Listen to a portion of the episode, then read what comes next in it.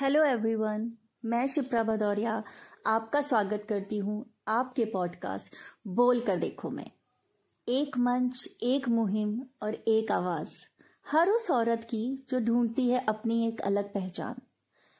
मैं अपना ये पहला पॉडकास्ट समर्पित करती हूँ हर उस हाउसवाइफ को जो इस सवाल से रोज गुजरती है कि तुम करती क्या हो? बस सुबह मुझसे पहले उठकर मेरे दिन की शुरुआत करती हो और सुबह की पूजा में हमारी खुशियों की फरियाद करती हो। और मैं पूछता हूँ कि तुम करती क्या हो?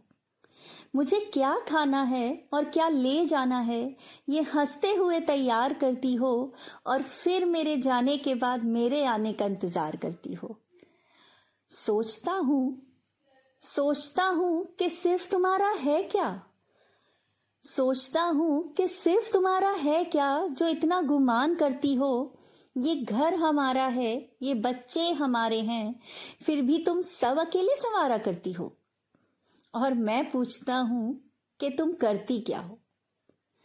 मेरी खुशियाँ मेरी खुशियाँ मेरे सपने सब खुद के पास रखती हो। मेरी खुशियाँ मेरे सपने सब खुद के पास रखती हो।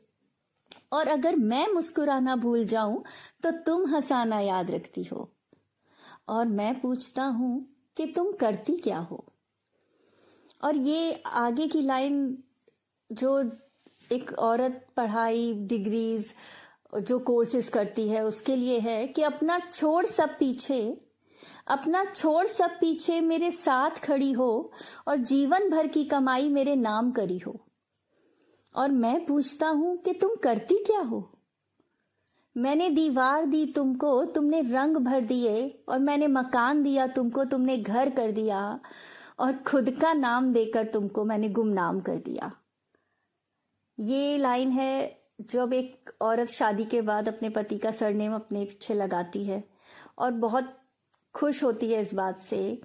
तो खुद का नाम देकर तुमको मैंने गुमनाम कर दिया और आज मैं जाना, और आज मैं जाना कि तुम करती क्या हो, जो शायद मैं कभी ना कर पाता, वो तुम हर रोज करती हो, वो तुम हर रोज करती हो।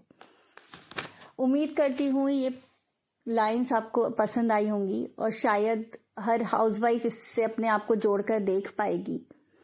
कि वो कितनी त्याग और तपस्या के साथ अपने इस घर को संवारती है।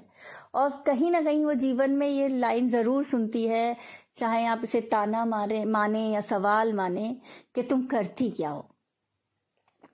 और अपने इस